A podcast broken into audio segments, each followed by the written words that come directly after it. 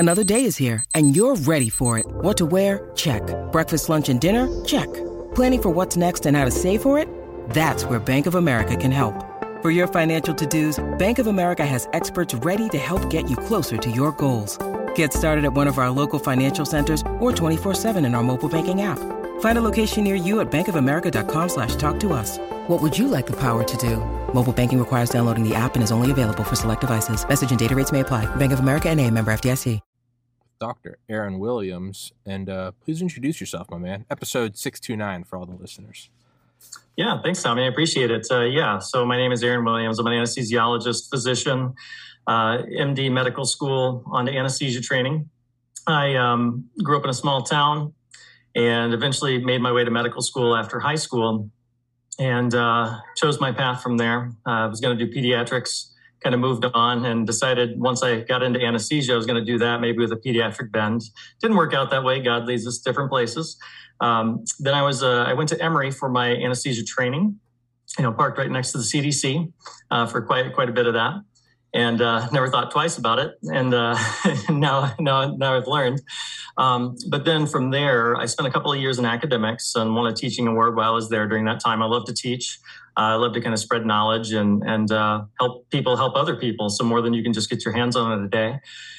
And then from there, I got a job offer to go into private practice about 10 years ago. So I've been there. And then during that time frame, I've been involved in a lot of administrative work and different things like that. Been chairman of the anesthesia department for multiple years, helped lead up a lot of different things, had a lot of great colleagues and people to work with over time. And since that time, over the last year, it's been kind of a process of awakening and kind of figuring out, okay, all these things didn't make sense. And you start digging, then you start to find the truth and you find there's evidence, to back up these truths that say that, things aren't as they seem. And so that's kind of long story short, how we're here. Yeah. Yeah. I've had so many people ask me, they're like, dude, why are you so like hell-bent on discussing COVID? And I'm like, I'm actually not. Like, I like talking about the Cold War. I like talking about UFOs and aliens. I like laughing. But it's kind of one of those things where, just talk things like, I always use this example, organic chemistry. I loved organic chemistry because there was no nuance. It wasn't literature. And what do you think the author meant? I loved it. A lot like math. It's like, this is the answer. It's the thing. It doesn't care about your feelings. This is what it is. Gravity is 9.81 meters per second. Doesn't matter what your skin color is. Doesn't matter where you were born. It's just what it is. I like that objective truth. And then, as you probably appreciate as well, the process of learning the truth. There's when you start pulling on a string, and it doesn't even have to be some big investigative, about COVID. It can just be a genetics class. There's just something fascinating about building Legos, and it starts coming together, and you go, oh, this is the thing. It's just one of the joys of life. So when people ask me why I'm so hell-bent on this, I'm not at all. I like talking about aircraft and stuff, but like when you start tugging on it and there starts to be like violent feedback, like don't talk about this, don't discuss this. And all right, well, I'm not a doctor. How about I get on Dr. Malone or Dr. McCullough? And people are still, kind of throwing the holy, like demons with holy water. Stop talking. Permanently banned from YouTube. And you're like, what is going on? And now this is just me, not a medical professional with this interest. You, an actual MD, you're starting to look at it and you're like, hey guys, this shouldn't be like an opinion stance thing. This is what is going on. How can it be treated? And are there financial interests and power interests over this? So what kind of led on your path to, I guess, tugging at the metaphorical strings? Yeah, I think I had a general distrust of media after watching, not just slight variations on the truth, but 180 degrees flip from the truth, verifiably. Yeah. And so I always had that, but I never really thought that I needed to bring that same skepticism towards our own regulatory bodies, like the CDC, for instance. I never imagined it. I figured there'd be a little bit of shading, a little bit of greed factor here and there with what gets pushed through from the FDA, but nothing on like a grander scale. I thought evil existed just in small pockets of the occasional Jeffrey Dahmer or something horrid like that, where you've got, the cartel type stuff. But I never really thought it could exist on a bigger scale and in higher places. And as the year went along last year, you know, I never really believed the China, you know, the bat narrative, that sort of stuff. But I'm not surprised by China lying, like none of us are, right? Yeah. So, but later on in the summertime, we were tracking daily, I know a lot of places were, tracking daily the amount of ICU beds that were being taken up and the amount of hospital beds being taken up by patients and or COVID patients as well. But specifically, they were keeping track of that. And so here in Minnesota, and I don't bring it any more local than that, but sure. In Minnesota, you know, the Minnesota Department of Health had that daily. So they would update it. I can't recall how often they'd update it, but we would be canceling surgeries based upon that. So because some of the surgeries are going to need admitted afterwards if it's a big enough surgery versus the outpatient surgeries you're planning to go home. So we were doing this by the day, and sometime in, it was June or July. And all of a sudden I went on there to look and it was gone. And this is after a period where all of the numbers were starting to look better. And of course I understand and I see some degree of validity to not getting people to be too lax. But when you're looking at that, this wasn't just regular Joes and Janes out there looking at this daily tracker on how many hospital beds and ICU beds were taking up. This is probably just medical professionals and these institutions, frankly, that are using that information. And when that disappeared, that was another like big warning flag. And I said, well, I expect China to lie, but why does our Department of Health take off the graphs that are super important just when they start looking better? Like, why is that? We've had them up for months. You know, we've been doing it for 3 months or more at that time. So that was kind of another one. And then as we got to rolling out across the country, and they had a lot of anaphylaxis, you know, severe allergy cases the first day when they rolled out in the UK. And I said, well, you know, to be fair, you're having more than 20,000 people probably that first day compared to the trials. But I wanted to know why. And the UK had started to either advise against entirely or just kind of put out a cautionary measure for anybody who had even severe allergies to potentially not take the vaccine. It's not a vaccine. I'm just going to say that for simplicity's sake. It's an mRNA therapy. They changed the definition. Okay, we got that out of the way. It's good. We're already banned from YouTube. It's fine. We can speak the truth now. It's fine. There you go. And so I went digging, and what I ended up finding was a very well-known, not well-known, should I say, but well-documented. There was evidence, even if it wasn't widely known, which is a lot of our conundrum at the moment, speaking in a very, you know, general sense, that these PEG, polyethylene glycol allergies were quite prevalent. And that's what they encapsulate both the Moderna and the Pfizer mRNA inside.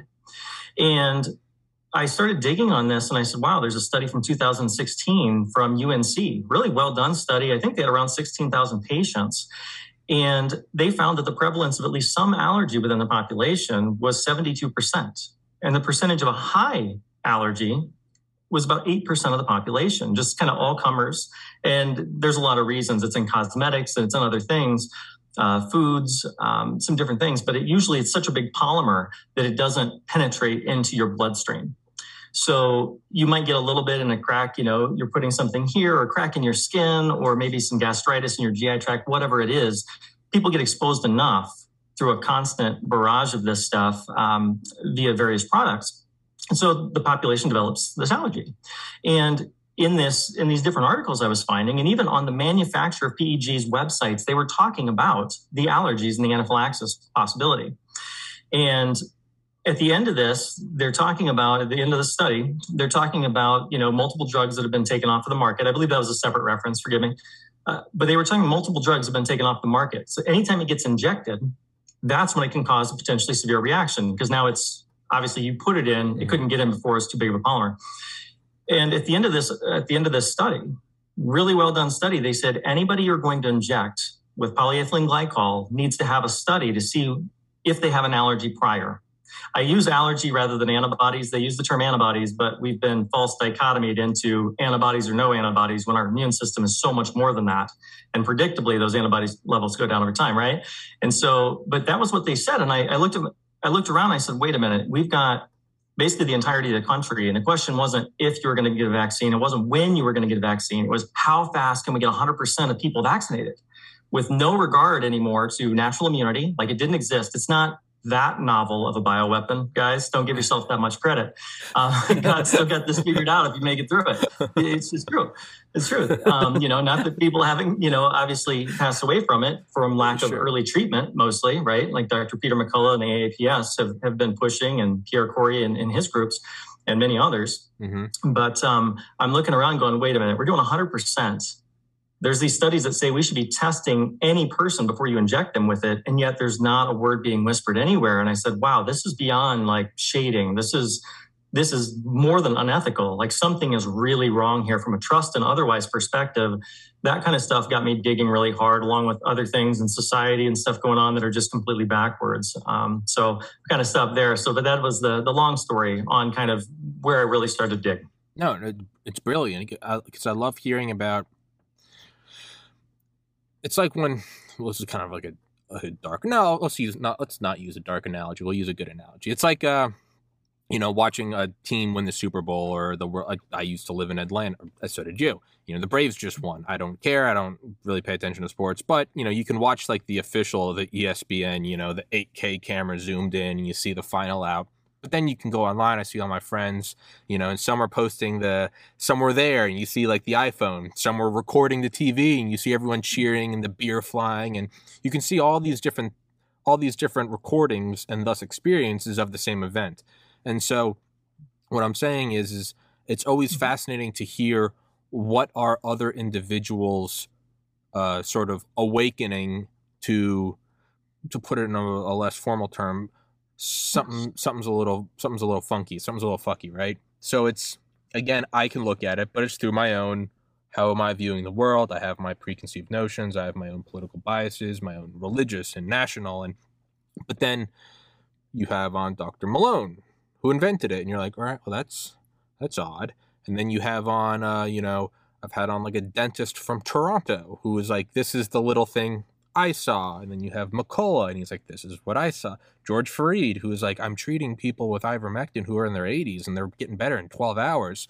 You see a Joe Rogan, and Aaron Rodgers, and Nicki Minaj, all these little things. So when you come on, and now you're just telling your story, I think it's very important to sort of talk about how you figured it out, because like that final World Series out, when you start to look at it from all these different angles, right? It's like a 3D model of like, it's like Google Earth or something, like a 3D model where you zoom in on Manhattan, it's stitched together from thousands of different photos. And the more photos you have, the better and more accurate representation of the objective thing, the Empire State Building, you can get. So I think it's very important to talk about I had never heard that, the hospital beds going away, or the how quickly can we get everyone vaccinated? And we're like, hey guys, wait.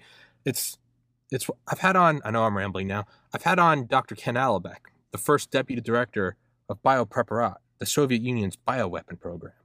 He defected to the U.S. in 1992. They were putting Ebola and Marburg and the heads of ICBMs. I mean, real James Bond, you know, Dr. Evil shit.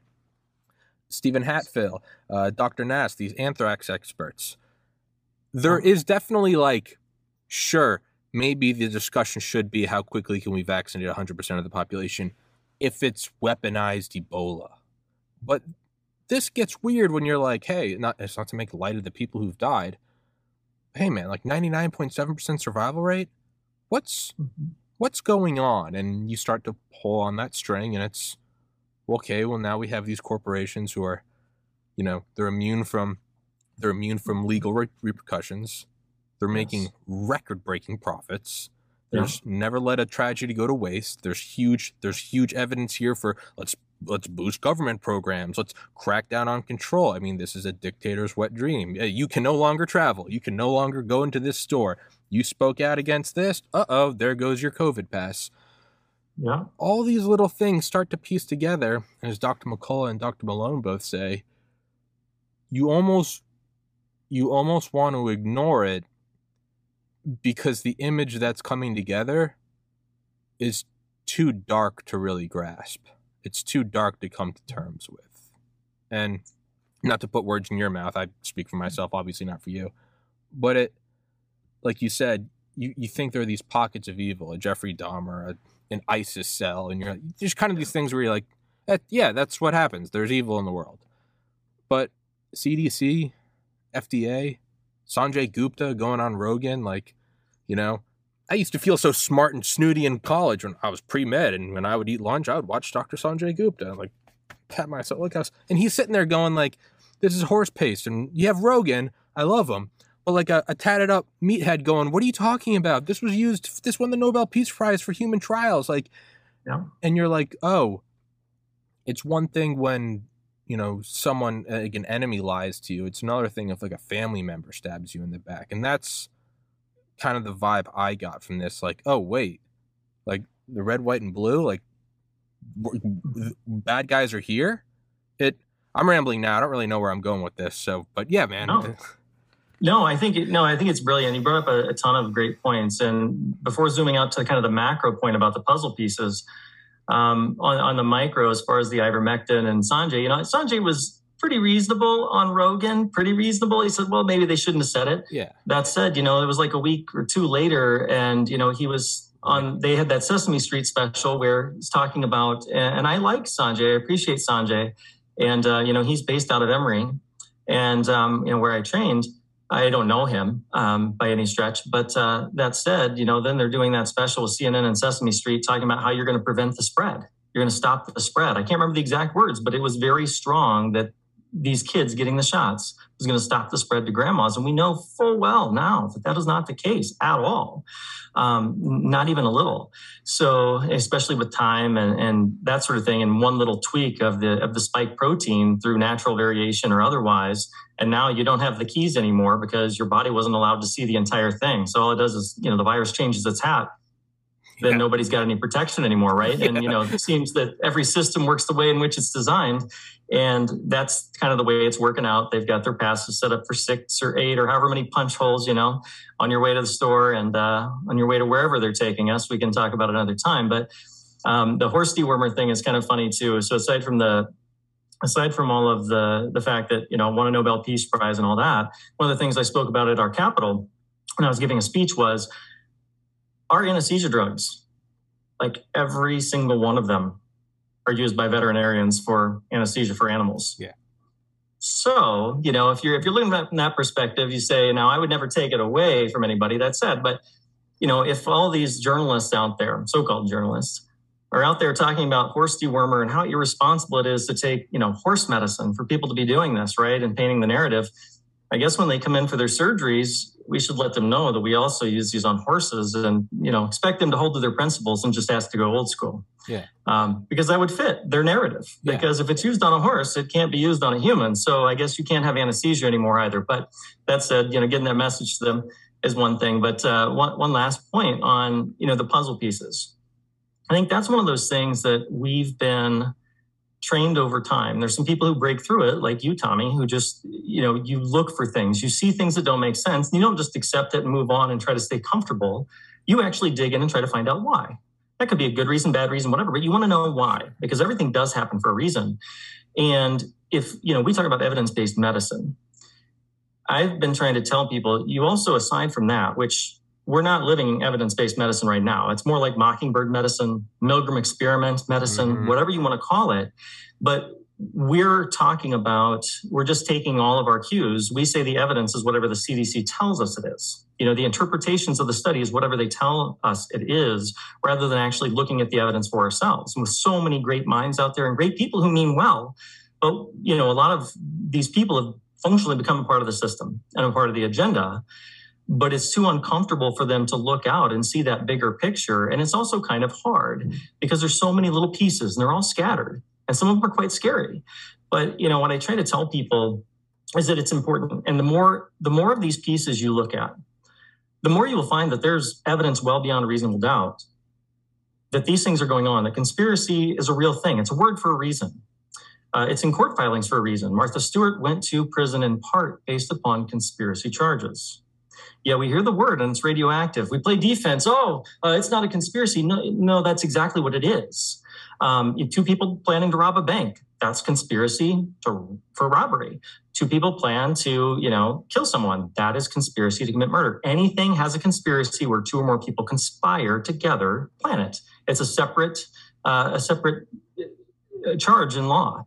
And so when they look at the evidence, though, they're going to find out that there is a great amount, well beyond a reasonable doubt, that there is a bigger agenda, that there's a lot of players in it. It's quite confusing. It's hard to discern all this stuff. You know, they're not playing checkers. They're playing some high-level chess. I mean, you got world power, trillions of dollars, all these other things before we get into the darker side of the agenda.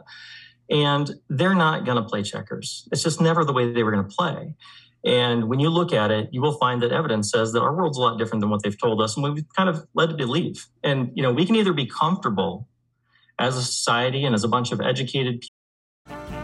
This episode is brought to you by Snapple. Welcome to the Snapple Market Auditory Experience. Close your eyes. Imagine you're walking into your neighborhood store. You make your way to the back and reach for your favorite Snapple flavor. You can't wait. You take a sip. Whoa, that's a lot of flavor. What flavor are you holding? Now open your eyes and check out Snapple.com to find ridiculously flavorful Snapple near you. People and just continue to stay comfortable until it becomes so uncomfortable we can't do anything anymore to stop it, because we have fed this beast the entire time. Or we can get a little bit uncomfortable to actually save our futures and save our children's futures. You know, this doesn't end. If it's not clear to everybody by now, as you well know, I'm sure, Tommy, you know, they're not going to stop. Yeah. They're not going to stop. There's no going back to normal. So we can make a better normal, or we can go where they want us to go. But I'd rather take the reins, be uncomfortable, and figure it out as best we can from far away, and then all work together and make this thing better.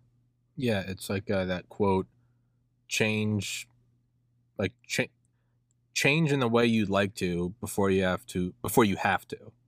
So it's like, do the thing now before you have to. I mean, it's that's the other thing. It's not going to stop. And, you know, on the whole conspiracy side note, for instance, 9/11 is objectively a conspiracy. Now, is it a cloak and dagger CIA, or was it 19 hijackers?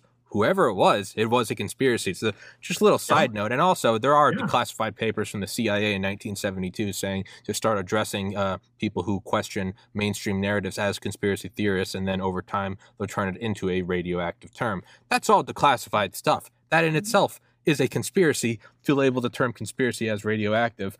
I don't care. They call it conspiracy. I call it, I'm just looking at everything.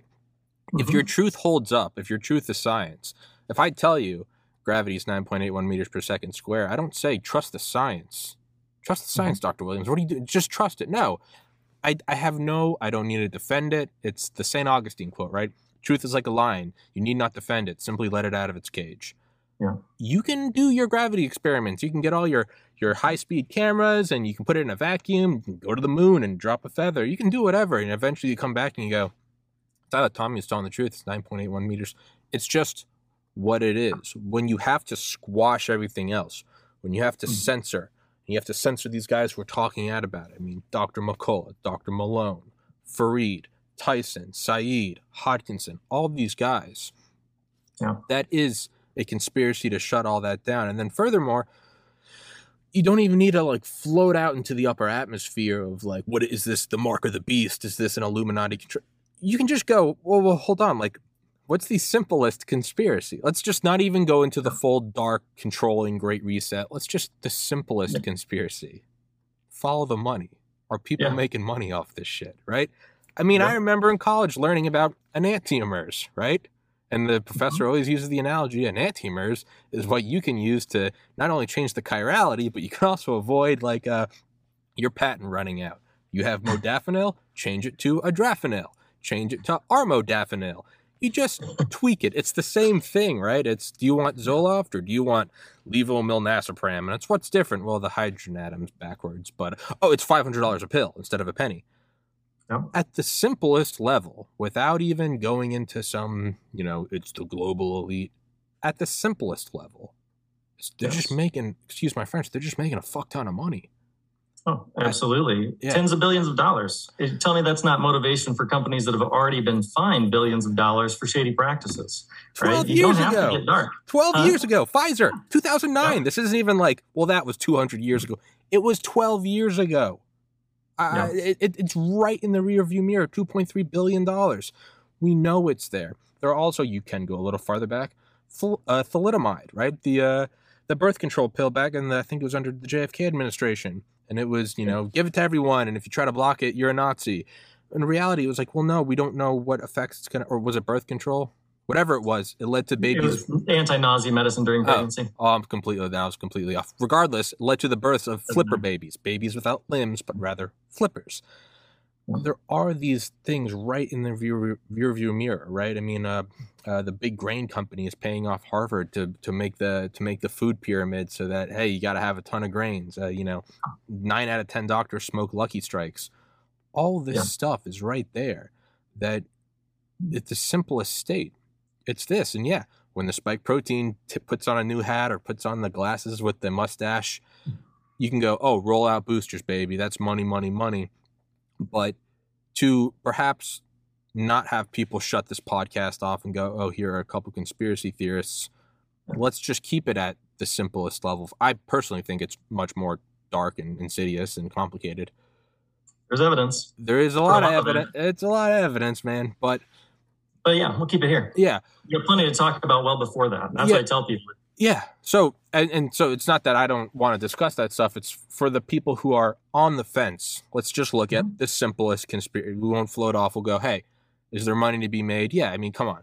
Before 2019, there wasn't a person in the world who said Big Pharma's good, let alone a classically liberal person who's now dying on a hill to defend. I mean, Occupy Wall Street was, what, a decade ago? And so with that, what other pieces of evidence, what other phone angles of the final out can you talk about within your experiences as a doctor? That so with whether it's the rush for 100% vaccination or the removing of the hospital bed data inputs, what other little features are there that do stitch together the greater image of something going on? We don't have to say what the thing is, just say something is going on. Yeah, I think that, and I believe Dr. McCullough, I've, had the opportunity to listen to some of his talks before. I think he says something, that's very similar to this, but all roads lead to this vax.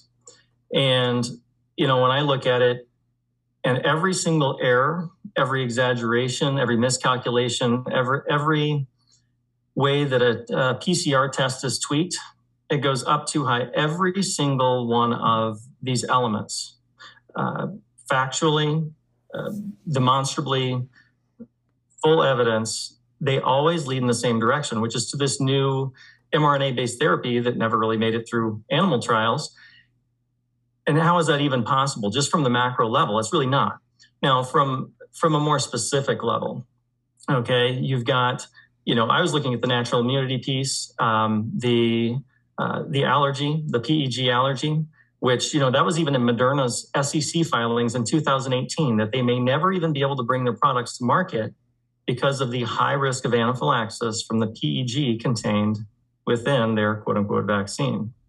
So they well knew about this beforehand, yet it's buried like 4 levels deep, in the fine print. And so the people administering don't know. So even if the people know they have that allergy, which isn't a whole lot, they usually just stop taking whatever topical or thing in there. It just doesn't agree with me. I get a rash. They move on. They never know it's PEG. But even if whoever's administering it and those people, even if it's written on their chart, at that end user level, no one's going to have a clue with the fact that they never told anyone. And so that was, that's one piece. Another one is the natural immunity. And it always struck me just from a basic level. And I think people on any side of this, we're on the same team. We just don't all know it yet. But when you look at that, everybody, it resonates, right? That natural immunities worked. Again, it's not that novel. And it's a coronavirus. It's a beta coronavirus. So we know through studies and things that, there's multiple studies out there. So there's crossover immunity for a good, certain good percentage of the population. If you actually test them, crossover immunity from like cold viruses, which include other things like rhinoviruses, adenoviruses, et cetera. But there's crossover immunity at a baseline for some people, period. So why would you even take any risk? Now, further, you go into all the people that have had it. There's virtually no disease that we don't develop a really good and robust natural immunity to. I mean, if you make it through the first time. And, I think one of the things that's nice to point out here, I think we really should point out, because this gets conflated. And I've heard medical people from across the country, and I've heard some people say this. They say, we've known for 100 years that getting a vaccine is better than natural immunity. What they're doing is they're conflating something.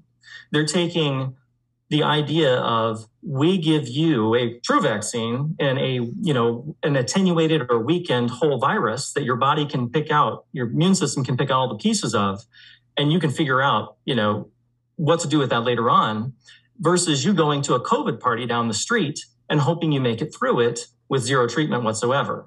And so that's what they're conflating. But that's not true. And also, you're not accounting for all the people, which, the latest numbers I heard, 120 plus million people. So that's before the beta coronavirus crossover with the cold viruses.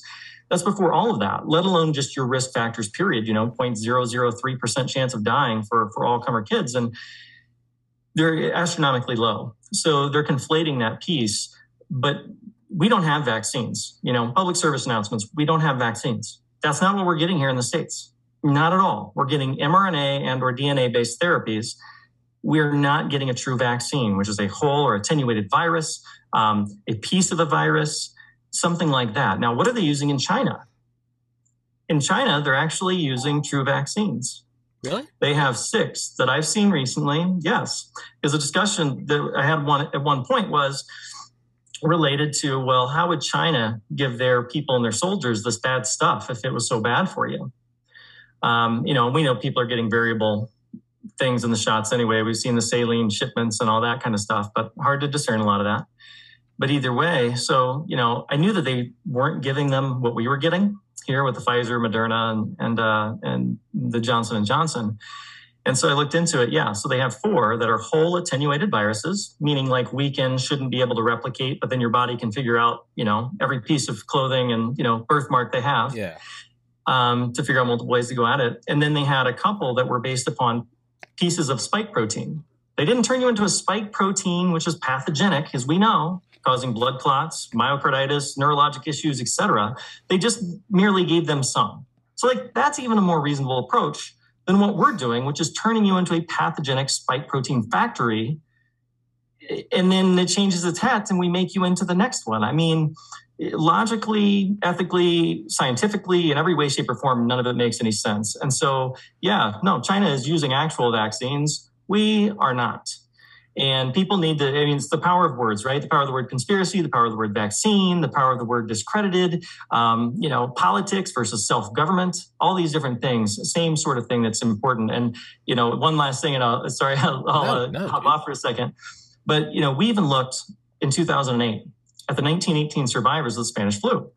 And without even digging into the history of that, which I haven't done a lot of, I've heard there's a lot of shade with that, but don't know, but anything's possible.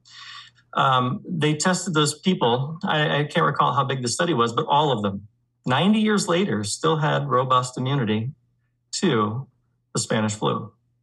We know that anyone on the CDC's website, anyone who was even born before 1957, I believe, if you were just born before then, you were considered immune to measles. Period. Just because it was so prevalent. Everybody had it. And even if you tested once, you didn't have to go back and test for antibodies because, why not? Because we know that the immunity was still going to last. Now, we have the issue of some viruses mutating a little more than others. But regardless, we still have a lot of crossover immunity that's going on as well. And, you never had to do anything. You didn't have to retest for measles if you had it. Period. You just don't have to retest because your body's smart enough. They did a study from 2003, from the 2003 SARS-1. Survivors. They did that last year in 2020. So 17 years later, all of them still had robust immunity. All of them did. And many of them, I think all of them also had crossover immunity to SARS-CoV-2 or COVID-19 as we know it. So because again, it didn't just focus on a spike protein, it was also on an end moiety and some other areas of that virus. So we already know. Everything about history says that natural immunity works and works very well. Not that you want to go you're 90 years old and you go down to the COVID house and get it. You actually do early treatments. You try to stay away from it. But all of these things are preventative with Ivermectin or, what have you. All of those are better options than this, new mRNA-based therapy. And so that was, especially natural immunity. That's one I focus on a lot because it's so easily demonstrable. We're so ignoring everything we've known in all of history of medicine and even current. The studies now, even on SARS-CoV-2, are amazing. They say they've got 3 of 4, 95% of the people in one study that came out roughly January in Science, Nature magazines, and wherever else. Said that 95% of these people still had robust immunity. 3 of the 4 different types of main immunity up to 8 months later. And likelihood is you keep that, your memory cells, T cells, plasma cells, et cetera. And the review on this study, so this is a very well done study, reputable institution, on the NIH's website to this day, you'll read the two bullet points on it. The first one says, the results of this study show that 95% had greater than whatever, robust. The second point says, the results of this study give us hope that the vaccines will have similar effects at producing long-lasting and robust immunity, i.e. stating what we've always known, which is that's the gold standard. Natural immunity, if you happen to get something, is the gold standard. And they're even admitting it, yet what they say in public to people is entirely different than that. And they take two trumped up studies, one of them from Kentucky, which is a terrible study in terms of being able to draw a conclusion from the design. You could flip it on its head and it would come out completely different. It wouldn't even matter because the methodology is so poor. And those are the ones they basically push in front of all of our known history of natural immunity to say that, oh yes, these, quote unquote vaccines are better than natural immunity. And it's absolutely insane and ludicrous for any physician, one physician, medical student, anyone who looks at that, who has any clue, will see that it is a million miles from the truth. What they're trying to tell us about that comparison and about natural immunity and poo-pooing it and, sending it into the dustbin as if it doesn't exist. Anyone would see it if they actually just look at it. They'll all see it. No one can literally disagree. Yeah. I know I said I gotta go at 4. Can you go a little longer? Yeah. You busy?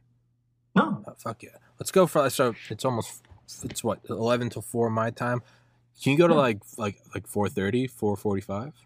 Yeah, absolutely. Fuck yeah. All right. Let me hey, can you monologue for a second? I'm going to text the next guest and be an asshole and push it back an hour.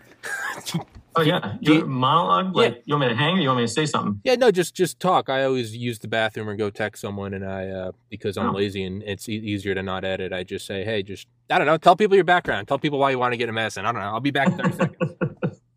Okay, great. Yeah, Tommy. So, yeah, I just wanted to get into medicine. I think not knowing a whole lot of what was out there, period. Just wanted to go out and, just the kind of cliched help people. Didn't really know a lot of ways to do that, but thought, hey, I can go try to be a doctor if I can, get so blessed to get in. And luckily was able to do that. And I've never regretted that decision for a day. Times are troubling, times are rough, but, I think God puts us where he wants us. Ultimately, and I'm very thankful and blessed for all the opportunities that I've had over time and the ability to teach and the administrative responsibilities I've been able to do and the ways I've been able to learn from that. And learning is kind of a lifelong process. And everyone, I think most of the public gets to thinking that as soon as you get a diploma, as soon as you pass a test. Look, Bumble knows you're exhausted by dating. All the must not take youmself too seriously and 6'1" since that matters. And what do I even say other than, hey? Well, that's why they're introducing an all-new Bumble with exciting features to make compatibility easier, starting the chat better, and dating safer. They've changed, so you don't have to. Download the new Bumble now. Your learning is effectively complete. But there's always more to know, and you don't know what you don't know. So when I had residents in the past, I would always tell them, you don't know what you don't know. Just keep reading. Keep looking for new resources. Keep looking for new things because you will find more. No one in any field of anything knows every single thing there is to know about their fields. So I think that also applies to what's going on in life. And, just because the media tells you, hey, there's no there there. That's a conspiracy. Throw a label on it. Or, you're done with your learning. Why, keep it simple, stupid. I don't know if that was by design or not, but effectively, a lot of people run by that. Now, a couple of things, love and follow God, treat one another as you want to be treated, golden rule. Yeah, cool. Keep that simple.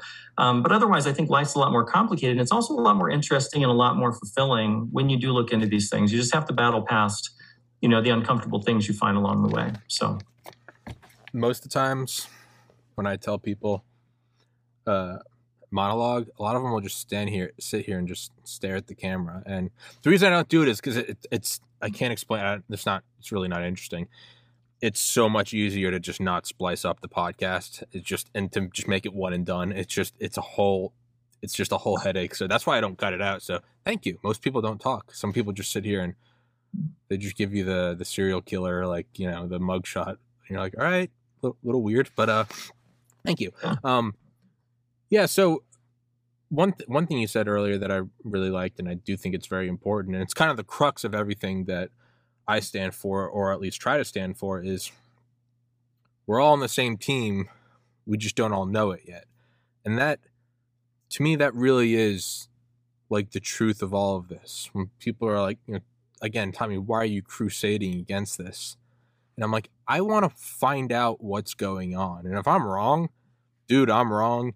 And it's going to be embarrassing. There's going to be 100 episodes of me interviewing doctors, and people are going to look back, and I'm going to be the flat earth guy. Hey, all right, no harm done. I'm an idiot. But when I'm looking at this, and it's, again, it's the whole conspiracy thing. When you say all roads lead to the vaccine, that is why I always have a soft spot for conspiracies, because when you say you believe something, something's a conspiracy, people will often project what they think it is in their response to you. So you say, I think the JFK assassination and subsequent report are a conspiracy. They will inadvertently tell you their own conspiracy. They'll go, oh, so you believed it was the CIA? I didn't say that. What I think is, was it the Soviet Union, and was Oswald a lone actor? And did we know it was the Soviet Union and we didn't want to escalate it to nuclear war? Well, there's one example. Was it not so much? I mean, the head of CIA counterintelligence, James G. Singleton, did have a file on Oswald going back to 1959, 4 years before JFK was killed. Now, does that imply that he was an agent, or does that imply that they're covering it up because they're like, oh, shit, we dropped the ball and we let the president get killed? It's my ass. Cover it up. That's a conspiracy. Was it the mob working with Oswald because Kennedy's brother was prosecuting the mob? That's a conspiracy. You don't, when you say, I think it's a conspiracy, that doesn't mean you think it's one thing. You just go, there's evidence to say that we don't know the full story. Was 9/11 a conspiracy? Sure, it's weird. How did 19 guys get through this? Was it Saudi Arabia? Did we cover that up to avoid World War III? Were there people in the intelligence agency that covered it up because it would be their ass if they went, we have $1 trillion budget and we managed to let 19 assholes with box cutters get us? It could be as simple as that. It could be nefarious as Dick Cheney pulling the string. So when it comes to all of this, is like, just because you think it's a conspiracy doesn't mean, and you know I get passionate when my face starts to turn red, doesn't mean that you think it's X, Y, or Z. It means you think there's something going on and you want to find out what is going on. And all you can do is very simply, the easiest way to kind of find out which way it's going is going, who benefits from this, or what were the actions that came from? So what happened with JFK gone? Let's not discuss how it got there. What happened with him gone? Well, we ramped up the war in Vietnam. We decided to keep the space race going with the Soviets, and the military-industrial complex just went on unchallenged. Okay. What happened after 9/11? Well, we made $5 trillion for defense contractors, and we destabilized the Middle East and had a monopoly on oil. Okay, just, you don't need to say what happened. What was the end result? Who benefited? So with this, you don't need to say, did it come from a lab in Wuhan as part of a warfare initiative to, you know, destroy us because of the trade war? Did it happen naturally between a bat and a pangolin? Did it blah, blah, blah, blah, blah? Just let's zoom out. And what is it leading to? And it's what McCullough says. Just zoom out.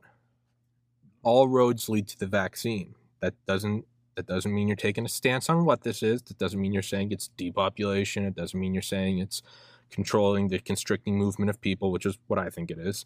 It doesn't mean you're saying it's just a money grab. You're just zooming out and you're going, all roads lead to this. Even if it really was just a virus that came out of nature and there's no conspiracy behind it, I mean, the end result is the same. Yeah, everything leads to the vaccine.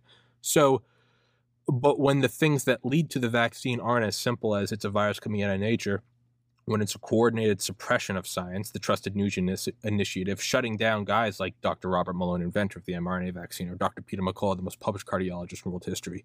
When you're shutting down these things, when there's character assassinations against generics that cost pennies and have been studied for decades, like ivermectin and hydroxychloroquine, well, now when all roads lead to the vaccine, you go, okay, maybe it's not as simple. So I hope I'm kind of coalescing my thoughts, but we're all on the same team. I just want to find out why JFK was whacked. I just want to find out what, maybe the planes hit the towers because it really was as simple as, hey, we've been bombing the Middle East and they were like, hey, fuck you guys, I'm going to give you a black eye. It might be that. It might have been a bat and a pangolin getting it on. I don't know, but I want to find out why, not just for my own intellectual curiosity, but I just want to find out. And people that are against you finding out, man, like, we're on the same side. I want to find out why this happened. I want to find 99% of my most loved ones in my life have taken the vaccine. Like, I don't want this to be a bad thing. If I wanted that, I'd be wishing death upon all my family and friends. I just want to find out what's going on. I'm kind of rambling now, but does that get to what you were saying earlier with just all roads lead to the vaccine? Well, yeah, absolutely. And again, it's just evidence. I think we've been you had a lot of good points in there, including, I think we've all been conditioned. You know, you've been conditioned, you hear the word conspiracy and immediately it's radioactive.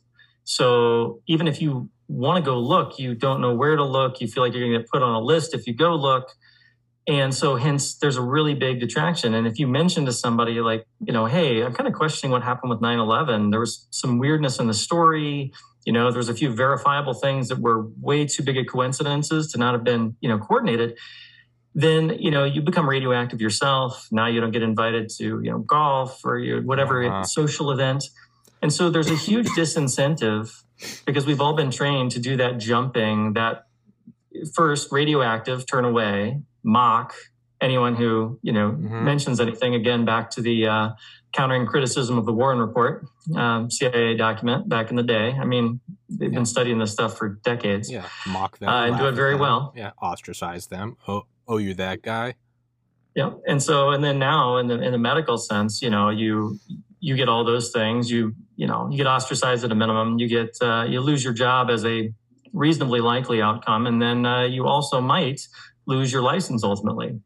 And with those are very powerful detractors from people actually looking into it. And so it's much easier to kind of mock and think simplistically to jump to those conclusions. Oh, well, you think that this is the issue if you throw out a question. No, you kind of put words into my mouth. I'm saying that there's things that don't add up and there's evidence to say that the official narrative that's coming out, that's being, you know, mockingbird parroted across every, you know, channel of information is not necessarily true and you can verify it. So why is that? You know, it's like in some ways, I equate it to someone with possibly like a cancer coming up, and they've got a cancer. They've got a few different, you know, maybe they've got a cancer history in their family. They've got a little bit of a cancer coming up, and then they start to notice some other weird things. And rather than going to look at it and trying to deal with it while you still potentially can, you kind of just like throw it under the rug and say, no, this isn't anything. This is nothing. You know, it's just, I have a stomach ache. I've got this, you know, it's just my diet, I think. And you can spend months and months doing that until eventually you're in a really bad spot that you can't turn around. And the same thing might go with an uncomfortable reality for people now, finding out that there are these other agendas at play. Yeah, it's hella uncomfortable. I've had many of my moments with these verifiable type of evidence-based conclusions that I've come to over time, and there's still tons I'm working on, tons I don't know. And if the evidence says something different, I'll change my mind. You know, as you said, you know, if you keep looking at it, it's wrong, then that's fine. Like, I wish that all this stuff was wrong with COVID, right? You do too. Yeah. We wish that there was nothing nefarious going on. But you're not sticking your neck out there, and all these people are not sticking their necks out there with a whole lot to lose, like Dr. McCullough and Robert Malone and all these people. They're not doing it just for fun or to be contrarian. They're doing it because they're looking at the actual evidence, which is what most people have been trained not to do. And I just tell people, one of the more uncomfortable, do you think it's uncomfortable now to actually look into this stuff and start to put the pieces together? A lot of pieces, yeah. Nobody knows the whole puzzle. We only know pieces of it, parts of it that we can see fairly clearly once you look for a while. But what's going to be really uncomfortable is, and I think God's going to help intervene here. And I think, things are going to turn out amazing. I think it's going to be rocky in the process, but for these people who don't want to look, these people who only want to mock, but they kind of have noticed that things are uncomfortable, things don't make sense, and there's a whole lot of things that don't make sense about our world in general before COVID and now afterwards.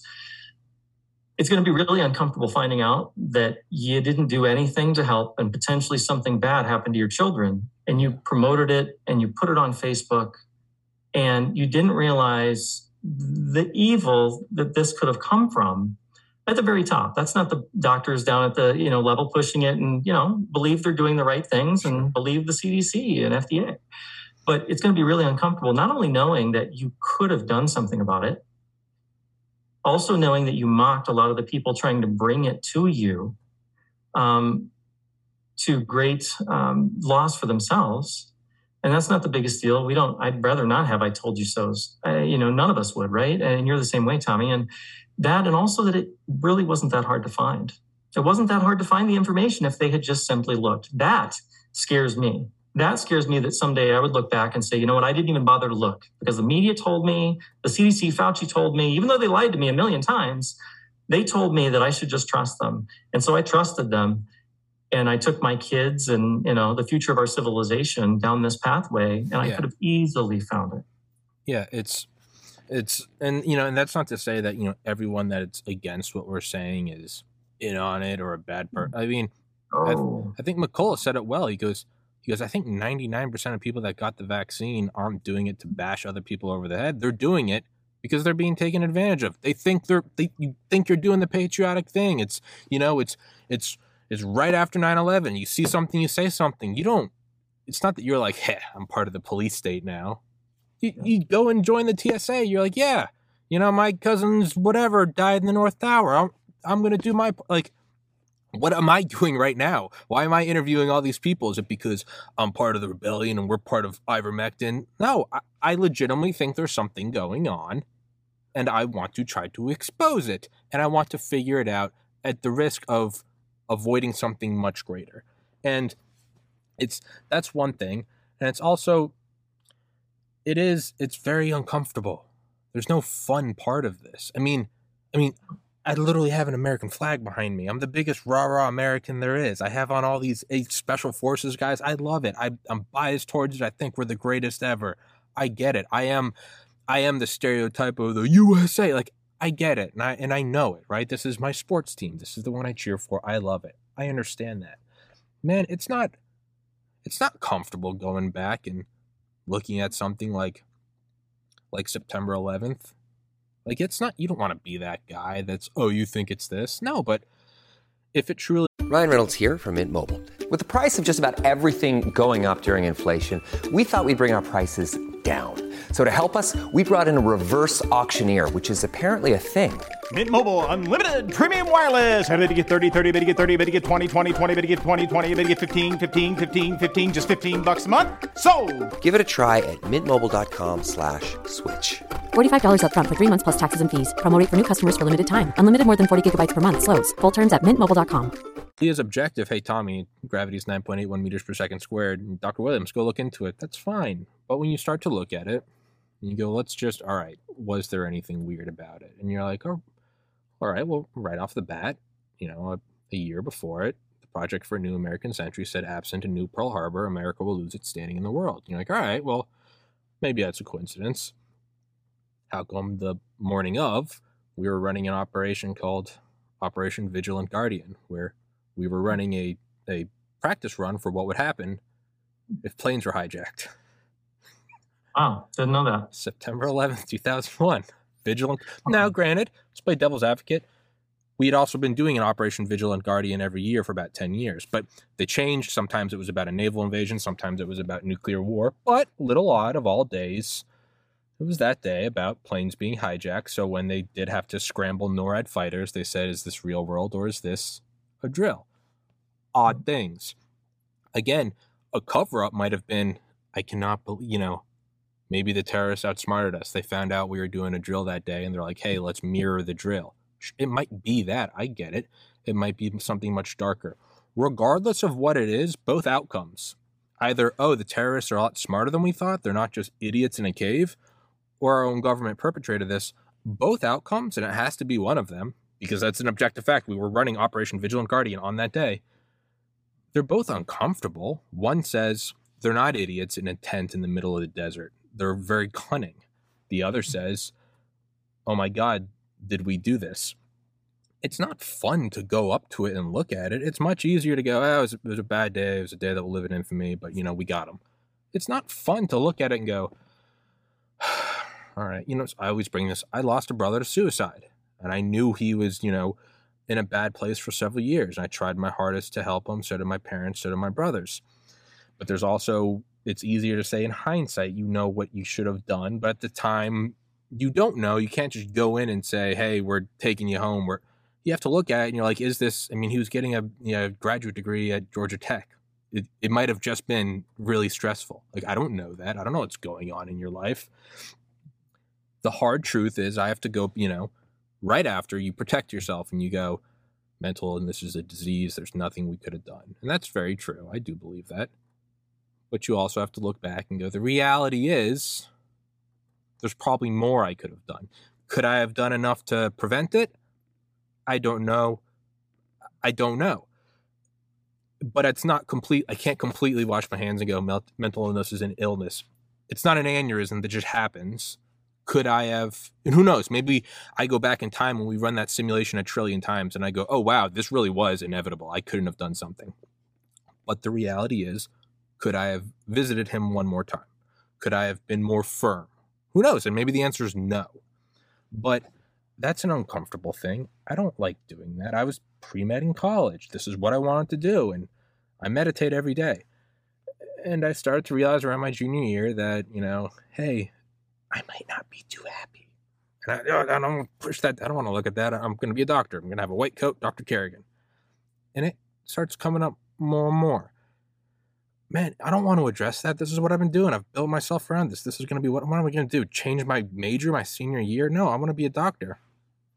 Eventually, and like you said, you can address it now when it's uncomfortable, or you can address it in a year when it's a lot more uncomfortable, or you're going to be forced to address it one day and you won't even be able to change it. So I, straight edge kid, you know, I smoked pot occasionally, but I always got bad anxiety. I went into the belly of the beast the day I graduated college. I went into the woods with my best friend. We took some psychedelic mushrooms. I've been terrified of psychedelics my whole life. I was like, I'm going to go crazy. But I was like, let's get down to the core of my soul. We went out there and we sat in a field on a sunny day. We meditated for like 7 hours. And I went deep down inside and I looked it in the eye and my soul said, hey, you don't want to be a doctor. And that's okay. You can go do something else and love what you do and still work hard. Not only that, you could still help people. And I came out of it on the other side and I went, oh, wow, I don't want to be a doctor anymore, but I can still, and I felt new and I felt, you know, and then granted, it was 7 years of unimaginable terror of trying to find out what I wanted to do and build a podcast and get it to work. But man, I look at it now and I'm like, I'm 31 now. By now, I'd probably be a physician. I'd be finished with medical school and residency. And I'd still be, you know, going to bed every night and going, oh, fuck, I'm really not happy, you know. What am I going to do now? Or even worse, what could I have done? What if I had just said, screw it. Let's start a podcast. What if I had said that? And that will eat at you forever. And so these are my own personal experiences. And I understand they're not the same as a global pandemic, but the process of discovery is, I believe, almost identical. It's uncomfortable. No one wants to do it. You don't, when there's a knock at your door, you hope it's the mailman. And not, I don't know, someone saying, hey, your family's dead. You don't want that. When the lights go on behind you, you don't want to get pulled over. And then you realize the cop rushes by you and gets the guy in front of you. And you're like, fuck yeah. It's uncomfortable, but you have to address these things. And again, like, it'd be so much easier to still be on YouTube and growing my podcast into a business. Instead, I'm going, let's fall on the sword and interview these doctors like Dr. Williams. And we're going to sit here and talk about verboten. It's mRNA therapy. It is a bioweapon. It's part of a global plan to shut down human movement and then control people's thoughts and actions. Everything you're saying, and I know I've been ranting for like 10 minutes now, but everything I'm saying is the same as you. Like, dude, we're all on the same team. And furthermore, I don't want this to be true, but we've got to start looking at it. Because in the end, if it's so much worse than what we think it is, being embarrassed by your friends, getting called out, is going to be the last of your worries. Hey, I get it all the time. Friends that haven't talked to me in years will go out of their way to talk to me, to tell me just how fucking crazy I am. Dude, you're spreading misinformation about COVID. I knew you thought 9/11. Hey, man. Yeah, I don't like it. I don't like being around, family members at holidays and they kind of roll their eyes. Hey, it's this. It's not fun. It's a very effective tactic to shut down discourse. No one likes to be laughed at or hear people talking about you behind your back and you got to just fucking pretend you don't hear it. It sucks. But you know what sucks a lot worse? Not doing anything, letting the evil arise, and then going, well, I could have fought it, but I was really embarrassed about being called a whack job. And I mean, it's so those are all my experiences, and I'm agreeing with everything you're saying. Just start looking now. Just start looking and find out for yourself and let the chips fall where they may. And maybe, maybe it can't be stopped. Maybe it's a global plan that can't be stopped. Man, at least go to your death knowing you tried. Like, even if it all goes to shit, at least make your peace with your own God and go, hey, you know what? I tried to stop it, but it was a totalitarian system of control, a century in the making, perpetrated by $1 trillion governments. I tried my hardest with my webcam. Like, so you get what I'm saying. I'm kind of rambling now. No, absolutely. No, I mean, so many great points again. And, speaking to, to your brother as well, first, sorry to hear that. It's just sure. Terrible tragedy. It. And but as far as you looking back, I mean, I think it's always a good exercise to look back on anything, even our successes, to see if there's anything we could have done better. Not from a bad perspective. Everyone thinks that any sort of criticism is something bad and to be shied away from because, again, uncomfortable. But that said, I think the bigger piece of that story was that you were trying. And you were trying more. And a lot of people right now aren't even trying. We're not trying to see... Do we have a cancer within our society, for instance? Do we have a cancer within the higher levels of our government? That doesn't mean well for us, that's growing, that's metastasizing. Go back to JFK, for we are surrounded around the world by a ruthless monolithic conspiracy, right? Yeah, guerrillas by night, not marching armies by day. Yeah, conscripted vast amounts of resources and people and, including scientific community, mm-hmm. rattled off all of the military, et cetera. And, if that was happening, and he's saying that in 1962, I believe it was, did that really change? Did something like take that down over time? Would we have heard about it if that was going on?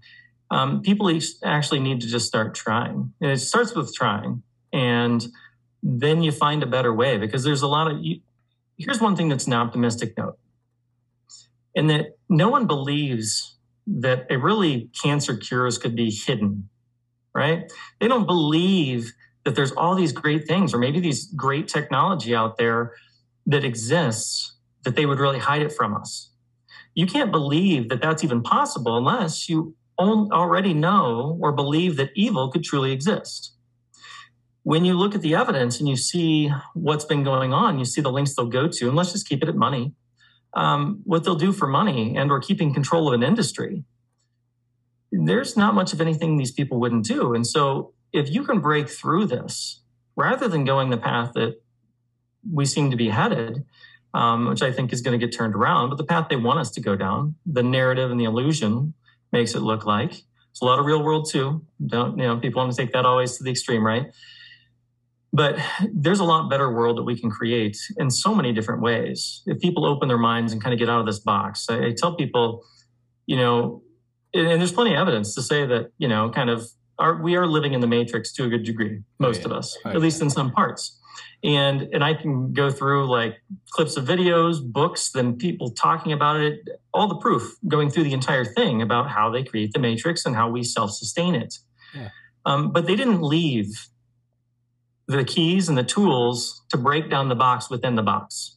Yeah. You have to reach outside of what they tell you is normal. Well, you know, oh, you can't go to that discredited site. Oh, you can't use Telegram. That's only for, you know, domestic terrorists.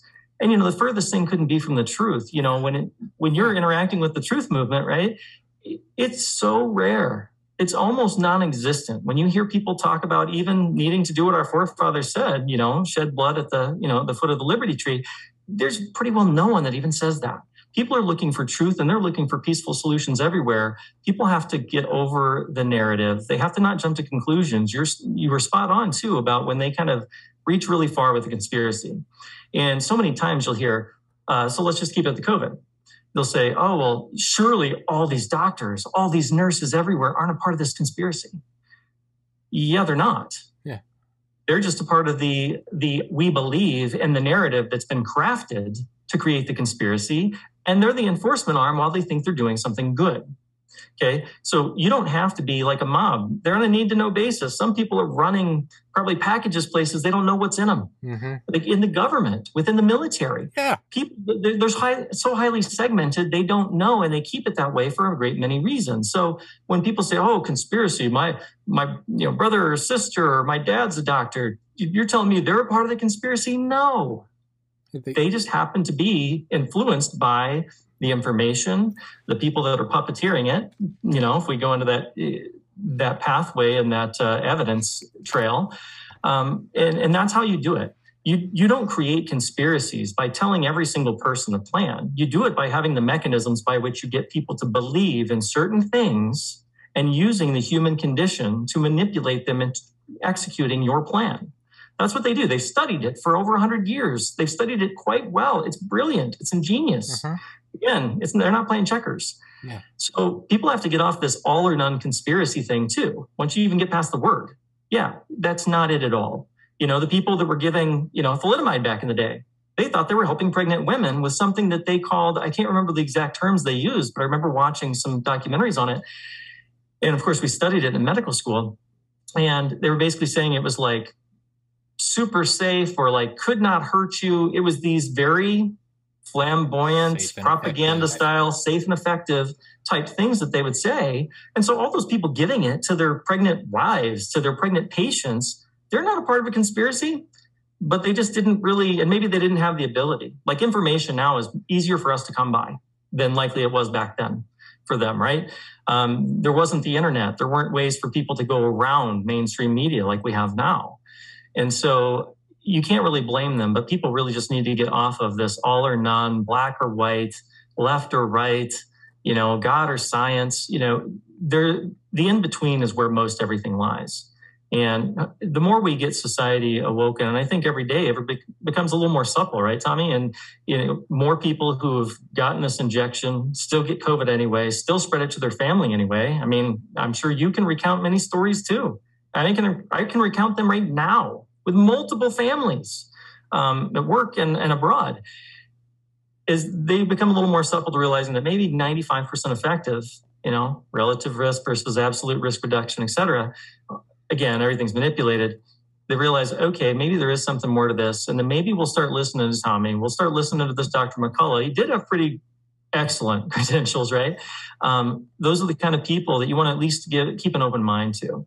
And then things will continue to shift and God will continue to work, but it takes a lot of effort and a lot of going against the grain. Again, you got to get outside that box, look like you're crazy because you're not doing what everybody else does. But if it's truth, it's truth. If you got cancer, you got cancer. You better deal with it, or else it's going to consume you. So let's just not let it go that direction. Yeah, it's a lot of things I want to touch on there. Yeah.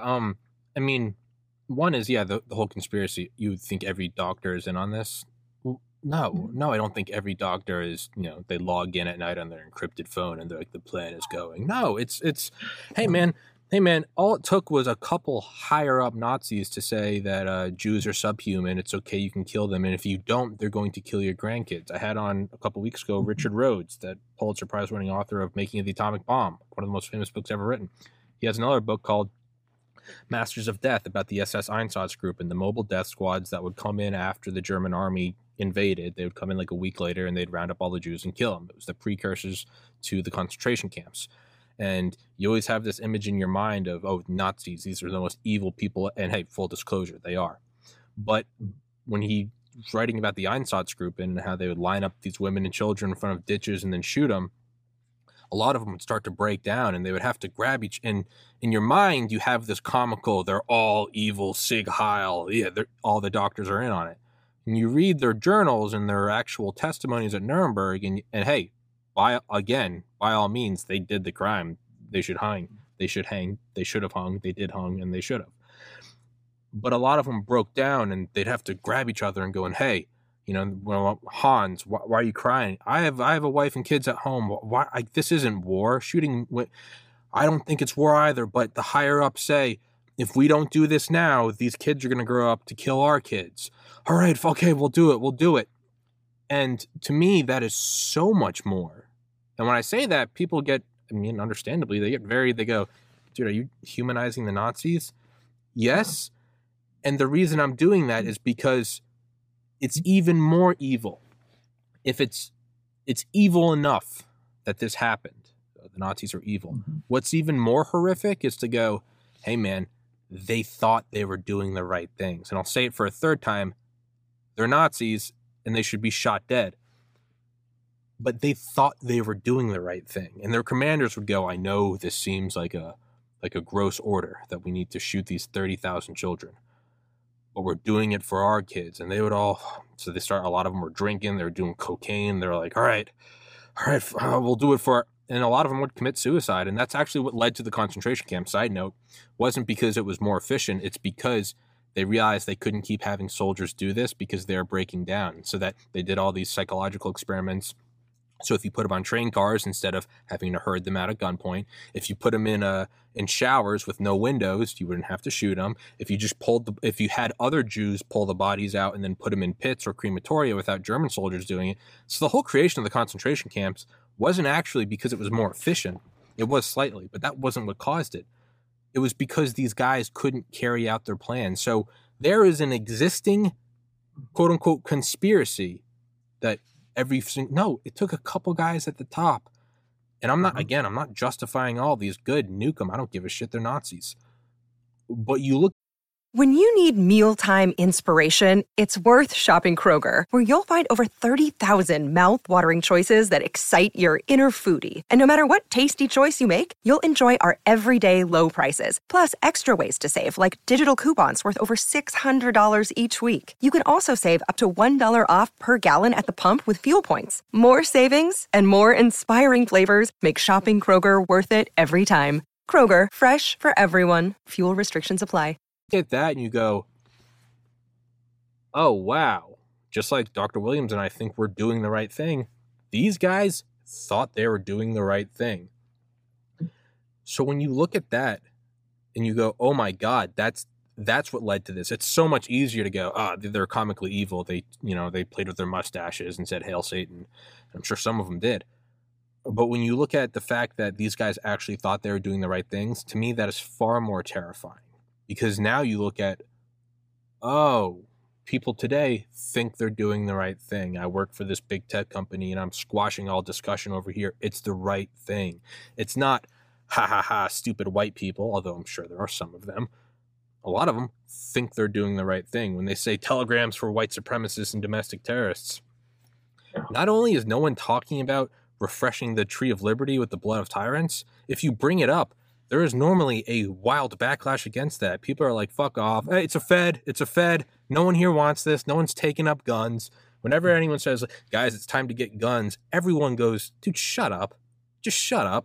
We just want to find out the truth about what's in the vaccine. What, you know, we should all take up guns and go to D.C. Everyone's like, dude, get the hell out of here. They are more against this shit than anyone else. Absolutely. So what I'm saying is No, it's not this grand coordinated thing. It's people that think they're doing the right thing. And just like the people who think they're doing the right thing by censoring you or reporting you or administering the shots. Yeah. Mm-hmm. We also, trying to find out what's going on, like you said, we're all on the same team. We think they're doing the right thing. We need to find out what the actual right thing is and do it. And I know I kind of went on a whole convoluted analogy there with the Nazis and the Einsatzgruppen, but also what you said about enough people kind of you get a little more malleable to it. You go, there's no such thing as fake news. And then you see the Covington kids thing, you go, all right, well, you know, Rittenhouse did shoot 3 black men, and then you find out it was 3 white guys, and one of them tried to kill him. And you go, all right, it was a little weird, but all right, and, you know, next thing. And then you start to see one by one, and you go, this is a little odd. Well, vaccine, safe and effective. You can't get COVID. Okay, you can get COVID, but you can't spread it. Okay, you can spread it, but you won't go to the hospital. Okay, but you won't need any more shots, but you won't need a booster, but you won't need a second booster. There are these little things that everyone starts to... It's that uncomfortable thing. You go, all right, I could have addressed this a year ago, or now 3 shots in and wearing a mask, and I'm still a little uncomfortable. The whole purpose of this people becoming more supple to it, malleable to it, they also don't, this is another tactic of top-down control, they don't want you to know that you're not alone. They want you to think, it's just you, Tommy. It's just you and Dr. Williams. It's just you and Dr. Williams and Dr. McCullough.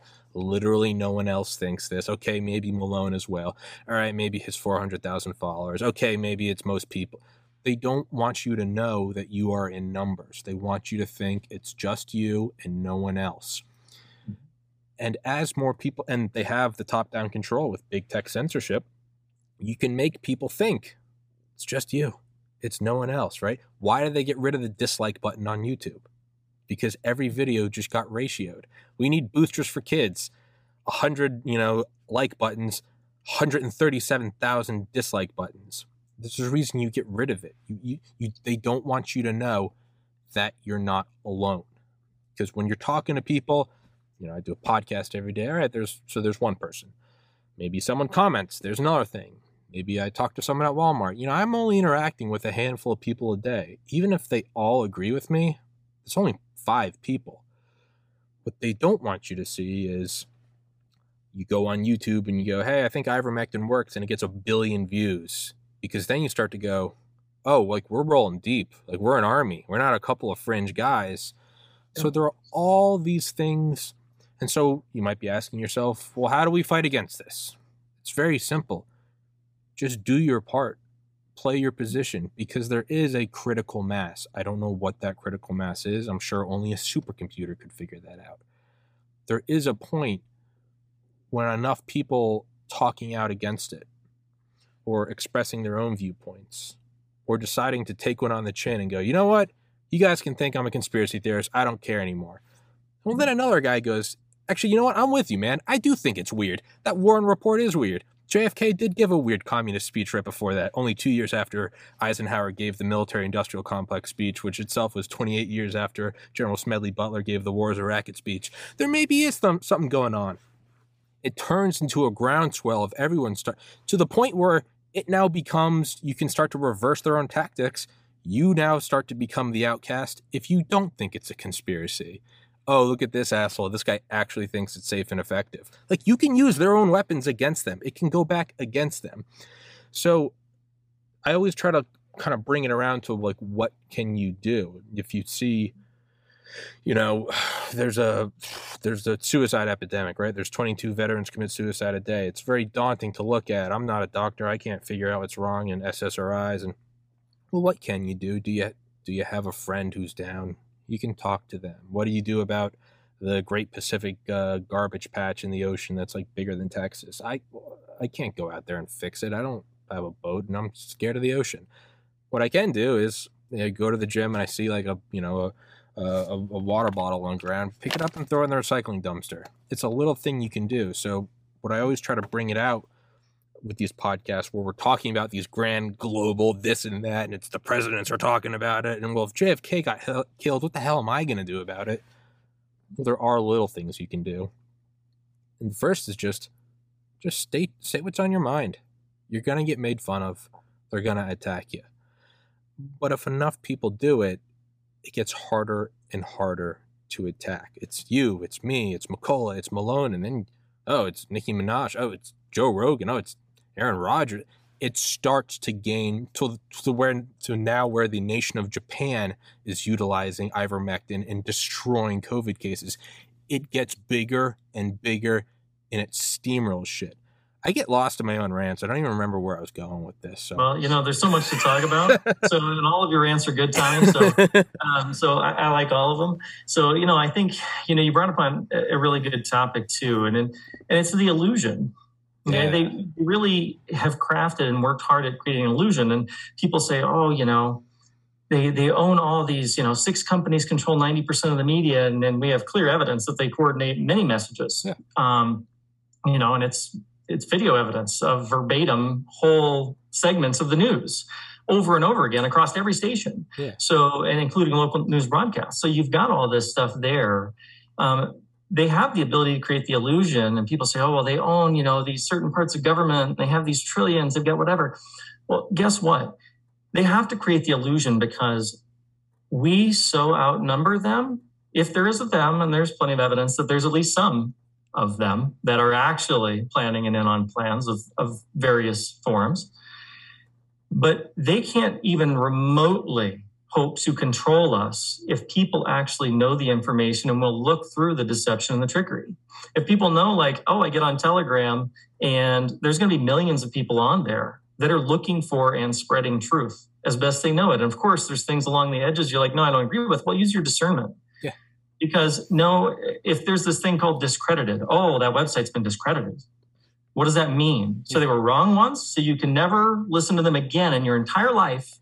They'll never have anything factual or helpful to bring to the masses they're trying to reach ever again.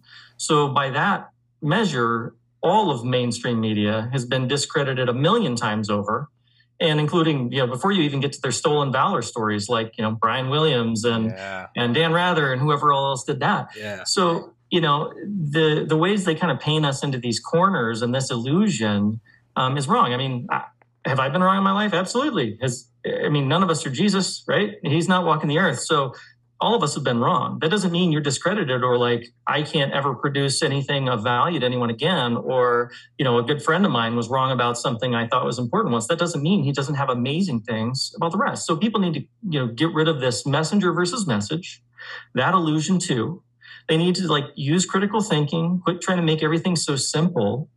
Look for all these patriots and other people out there who are trying to help people, and they're trying to at least find out what's going on for all the things that don't make sense. There's a reason for everything, but that illusion is the only thing that really keeps us in check. Telegram's not dark web. Using a DuckDuckGo web search, or maybe Brave, I haven't looked into that one, but using those searches and using those things is not the dark web. Virtually no one will tell people to go onto the dark web to go look for information. You don't even need to. You can find so much great information without that much effort. It does take time to piece through it, but you can find stuff, and you can find it pretty quickly on whatever now with all these mediums that we have. The illusion, they'll put me on that list and they'll get me. Yeah, they do that, to one or two people around the edges, but there's millions. Yeah. There are absolutely millions. They're not going to likely get you. There's so many out there, and that illusion keeps people from looking. And so when you break that down and the illusion of powerlessness, we can do so much more, like you're saying, like on a daily basis, just a little bit here and a little bit there. Whether it's you gaining a little information, spreading a little truth, whether it's you, praying, reading your Bible, talking to other people about salvation, that sort of thing. Everybody can make a little bit of a difference every day. Nothing happens like movie style where just randomly all of a sudden you have some giant, revelation that happens. That's not the way it works. It goes through hard and persistent effort that is, jeered along the way as you're dealing with as well. People think, trying to discredit, Dr. McCullough and company when there's nothing there to discredit. And he's speaking of evidence and evidence upon evidence. And that illusion is the one thing that keeps us in check. And you break that illusion, you realize that we're way stronger. That also, even the conspiracy angle, they've set that up. And you look back. So I like to show people this, and I randomly found it while I was trying to put out some information on Facebook and just wake some people up. Now, right behind me, oh, no, she's not in this one. But Lady Columbia was like the patron goddess of the U.S. We were, the poetic name for the U.S. was called Columbia for the longest time. Hail Columbia was our de facto national anthem, unofficial, until 1931. Really? On tons of coinage. She was on everything. Girls and mothers dressed up as her on July 4th. She covered our nation. She was the centerpiece at the Columbian Exposition, which was the 1893 World's Fair. And this, I think it was the opposite end, probably where I am, this picture that I just, stuck as a background. And she was the centerpiece as you looked out onto Lake Michigan of the first, electrically lit by Tesla, not by Edison, he beat him out, World's Fair in history. And Lady Columbia was it. And so, I'm trying to show people things on there just to expand their mind. Hey, there's a whole lot of stuff that could be all around you. I mean, I was wearing a Columbia jacket earlier today, I think. Yeah. And that all, you see Columbia with a U, that's where it came from. You can search it back, Columbia Records, Columbia Pictures, on and on you go. District of Columbia, right? All of this is all based out of there. But there's a lot bigger world that could be around us every day. And just because everyone around us doesn't know it, doesn't mean it's not true. Doesn't mean it's not verifiably true. And one of my favorite ones that I ran across that I put, tried to put some people through for the very small reach is Operation Northwoods, which you're probably familiar with. And so it's one of the absolute best. 1962, the Joint Chiefs of Staff were proposing to JFK, and he turned them down. That was a year before somebody got him, right? Okay, somebody got him. And or somebody or some group or whatever. I don't know. I haven't dug into that one as much, but clearly something was going on. So from there, what they did is they were proposing all the different ways they could do false flag exercise. People say false flag. Well, that's false. No, false flag just meant the conclusions that were drawn or the people that an event was blamed on were false. That the whole point is to actually create some sort of change through, various means. And on this, they wanted to start the war in Cuba. They wanted to start a war with Cuba, the Joint Chiefs of Staff. So they said to JFK, they put all this list, this whole list of things they could do. And if you look into and just take a few moments to think about the level of the deception and trickery of that operation, well, you technically call it a project because they never actually, operation, they never did it. They were talking about pretending like we stormed and attacked our own base there in Guantanamo Bay and blaming it on Cuban operatives, tossing over mortars over the wall, doing other things there. Talked about downing ships, downing planes. Three different cities. They talked about actually staging real terrorist attacks in the U.S. and killing American citizens, bombing them even. Miami. Setting off car bombs outside schools, libraries, and movie theaters. Yep. Miami, D.C., maybe New York or Washington or something like that. But either way, they talked about doing this. They had no problem killing, and then they were going to blame it on the Cubans every single time. And so just to start a war. Now, who would have known about this stuff? Now, there was more to it than that because it's fascinating. They were going to actually do fake plane downings. Yeah. They were going to have a fake mid go up. Yeah. They were going to switch out tail numbers and say that this pilot died when they had just really given him a different name, identity before he went out. Then he came back down, but then they downed a plane later. They took a commercial airline and they were going to put it, demand it was going to be a complete drone plane in 1962. With its own, recorder box, sending out a signal for Mayday, Mayday, a Russian MiG that the Cubans are coming after us, boom. And that way all the other countries would report it and it wouldn't just be the Americans reporting that this had happened. So that then the fake funerals, the fake rescues.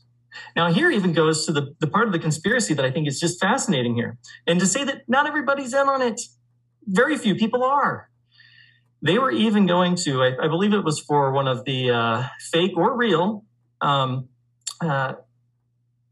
of some ships there around Cuba. If it was one of the fake ones, what they were going to do was come up with a submarine, I believe it was they said, throw out some plane parts. That way, when the troops that came to assess the scene could report that indeed, yes, our plane went down. We saw the pieces in the water. We couldn't retrieve, the pilot. whatever it was, or the, you know, the captain of the ship and the crew, whatever it was, that even the people there on the ground were under the impression and the belief and would go out there and tell people safe and effective. Or U.S. servicemen go, yo, this isn't a conspiracy. There's actually a plane here. Exactly. And that is the level of deception and trickery from 1962. Signed off by the whole Joint Chiefs, including the chairman of the Joint Chiefs, General Lemnitzer. Exactly. I'm glad you know the name because I didn't get those. But that is to tell people you have to understand that conspiracies usually occur in small spaces. Yeah. And this is a lot more nuanced, just like the Nazi discussion and the Nazi war criminals, right? Even there was, I just read the other day, but I haven't looked into it much, so don't quote me, that even when before they invaded Poland, apparently the Germans false flagged themselves to tell the Germans that the Polish were a danger. They even had to false flag the German people to get their consent to go to war. Well, Reichstag fire as well, I mean. Yeah, so they have so many of these through history that says that most of the population is not in on the conspiracy. Yeah. Do they support it, accept it, acquiesce to it? Yes, they do it through means of trickery. And this is in quotes from a guy named Edward Bernays talking about how governments are only government by the acquiescence and the consent of the public. Mm-hmm. That's the only way they can govern. And so they use propaganda and other deceptive tools they've studied so well in order to create and manufacture that consent. And so that's how you create an entire Nazi Germany. So many people that didn't go along with it, but they also tricked them and made them think that Poland was a threat. They said the Jews are going to infect you and or kill your kids. They do this on a mass scale, and it's been the same playbook, very crafty, but same playbook every time. And so if people look past the illusion, they actually find out the game, then you can stop playing it. It's not so hard anymore. You stop playing the game and you realize that we're all together and it's easy. Once we all stand up together, we get knowledge, information, you know, and we won't be perfect, but we'll know the main story and we'll be able to fix all this stuff. So I have, I hope that we're getting there slowly but surely. And hopefully less, you know, losses in the meantime, and we can stop these vax mandates and the children, you know, sooner than later. Yeah, no, I have overwhelming optimism that things will work out. I just do, and perhaps some of it's faith, maybe some of it's just my own brain, you know, making me think it. But I legit. This episode is supported by FX's Clipped, the scandalous story of the 2014 Clippers owner's racist remarks captured on tape and heard around the world. The series charts the tape's impact on a dysfunctional basketball organization striving to win against their reputation as the most cursed team in the league. Starring Lawrence Fishburne, Jackie Weaver, Cleopatra Coleman, and Ed O'Neill. FX's Clipped. Now streaming only on Hulu. I think it will be better, but that is something I always point to. Yeah, it's Operation Northwoods. So you go through all of this, and it's what... I mean, it is a conspiracy, but it's not a conspiracy in the modern sense of, oh, you're crazy. Oh, no. Oh, no. This whole thing went through. I got to JFK and he said, kind of to paraphrase him, the fuck is this? And get rid of it, right? But that's what he wanted, man. But that's that went all the way up to that level, which is just absolutely insane. I think another thing they wanted to do was they actually had captured some like MiG radars, and so they could actually even put MiG electronic warfares and signatures. So yeah, other nations that detected it, not just us, would go, oh no, that's you know, MI6 would see it and go, no, that is like a MiG electronic signature. Man, this is back when black and white TVs were a hot product. So the idea that a virus could be released for at the bare minimum to make killer profits. Mm-hmm. And at the next level, I mean, maybe it's not even let's take the next level up, but not quite as high as global control. Why not Operation Northwoods versus China? We're looking at China. We're looking at their trajectory, we're looking at their, how fast their economy is growing. We're looking at their Belt and Road Initiative. We're looking at how at one time the U.S. had a greater military budget than the rest of the world combined, and then the rest of the world combined except for China. And now China is slowly creeping up to now where they're bigger than a lot of other nations combined. Maybe we're looking at it, and China's smart enough to not attack us, right? 100-Year Marathon by Michael Pillsbury, as well as Stealth War by Brigadier General Robert Spalding, who I've had on this podcast. The Chinese call it don't ask the way to the emperor's cauldron, basically meaning when you're the young buck coming into your own, don't challenge the lion. Just wait for him to get old, and then you take him. If you ask him, hey, are you feeling weak? Well, he's going to know what's on your mind, and he's going to kill you. So you just wait till the head of the pack starts to get weaker, and then once you are just zero chance of you losing, then you go in and kill him, and you take the throne, and you have the harem, and blah, blah, blah. Maybe we look at it, and we're evaluating all these. We go, hey, China, we're poking them, and they're not dumb enough to attack us. They're going, hey, America's getting weaker. They're declining in the education system. Give it another generation or two. We will overcome them. How about this? How about we go, all right, they're not going to fight us. Hey, guys, I got an idea. How about we fucking release this virus next to the Wuhan Institute that studies coronavirus? We'll kill like 1 million of our own people. It's whatever. We'll do all this stuff. Hey, and we'll make a pretty penny on the side. We'll have a smaller side conspiracy. It'll be vaccines. We'll make our own retirement fund there. And then the big picture is we'll wait a couple years, and then we'll trace it back. And just like MIG electronic signatures, hey, how about we use our hyper-powerful NSA, CIA? We find out what are some like sequences that they only have in Wuhan. But what if we just plug those into this thing? And then in a couple of years, it doesn't even have to be us. It can be independent researchers from all over the world are going to start finding this and sequencing it and going, just like the guys finding the plane parts, they're going to start going, hey, this has some sequences that are native only to Chinese labs. Bada bing, bada boom. All of a sudden we're going, hey, we got to have war with China. I mean, then that is less crazy than Operation Northwoods. Yeah. So there are tiers of conspiracies.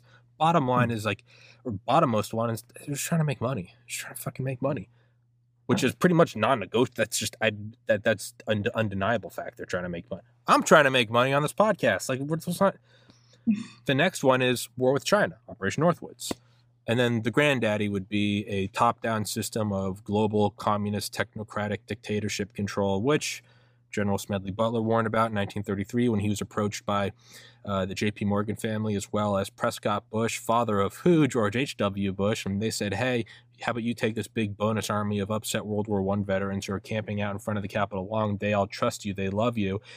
You go take out FDR because FDR is a fascist. What they really wanted to do is remove FDR because FDR is getting rid of gold-backed currency, which directly imposed all their money. Smedley, you're going to be the emperor of America.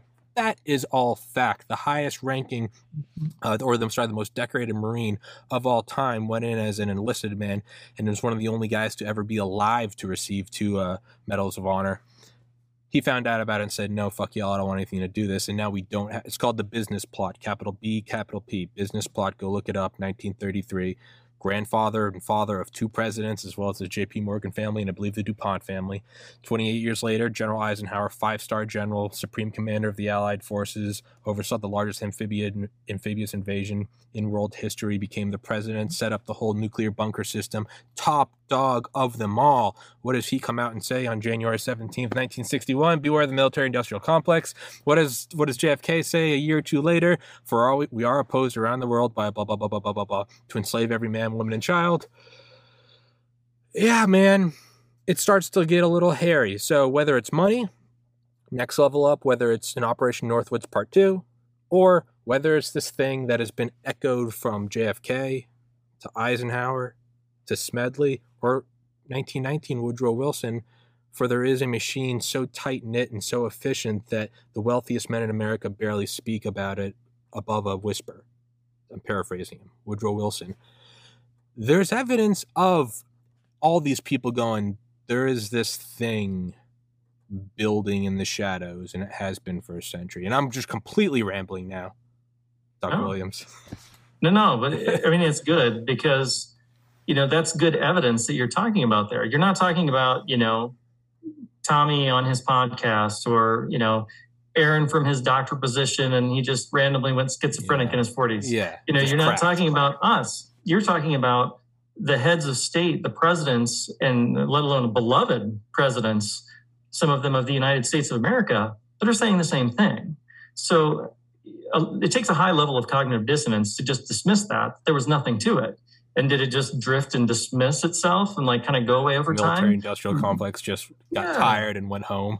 Yeah, they didn't make any more money. They just, you know, they decided they would hang it up. You know, they didn't like all that control and power and money, and nor did their heirs. And, well, you know, JFK said no, so I guess that's that. Yeah, I guess it's done, you know, and, you know, they didn't decide to, you know, unretire in 63 after he went down, I doubt, you know. So, yeah, it's following where the evidence leads, you know, and wherever that evidence is, whatever the truth is, that's what we need to deal with. And the more people we get out there and just like look through the evidence, you start to see the picture and you go, wow, okay, these things are possible. We need to look with a questioning and discerning eye at stuff. You know, trust but verify. Who said that? Reagan.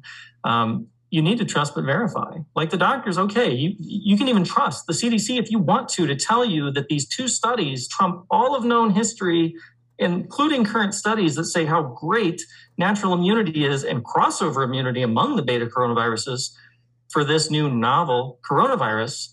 You can, okay, cool, trust them. But go ahead and look at the studies. Look at those studies, look at the methodology, look at the downsides to those different studies, and then look at the other studies on the flip side of it. And then you determine for yourself whether or not you think that, you know, the evidence is good or bad, that they're giving us good advice. Are they or are they not? Are they good at evaluating studies? Maybe they're just really poor at evaluating the studies. But either way, you need to look. Yeah. Once we find that, once you look at the evidence, we can then live in an evidence-based reality rather than one that's just based upon, you know, the popular public belief and the mainstream media narrative. Yeah, it's kind of like we got to wrap this one up in a minute, but it's like it's kind of like that the Rendlesham Forest case that the Air Force Base in the UK that was like partly American-run back in the 70s or 80s. It was one of the most famous UFO sightings. There's a great book about it by Nick Pope, who is the British Ministry of Defense's head of UFO, I guess, investigations, who I've had on this podcast. But there's a quote from, I forget who it is. It's Lord, he was like a 5-star admiral in the British Navy, Lord Norton. I think he's dead now, but he had a quote about this where he goes, listen, one of two things happened in Rendlesham Forest. Either there was a UFO sighting above a base with nuclear... They had nuclear weapons on the base. It was a nuclear operating base, B-52s. There's either a UFO there, in which case we need to investigate it, or 20 different men all hallucinated simultaneously, men who were in charge of nuclear weapons. Either or. Something's going on. So that's kind of how I look at all this. It's like either... This truly is the craziest quantum shift, paradigm change in medicine, important to look into, or we're getting raw dogged by some evil people.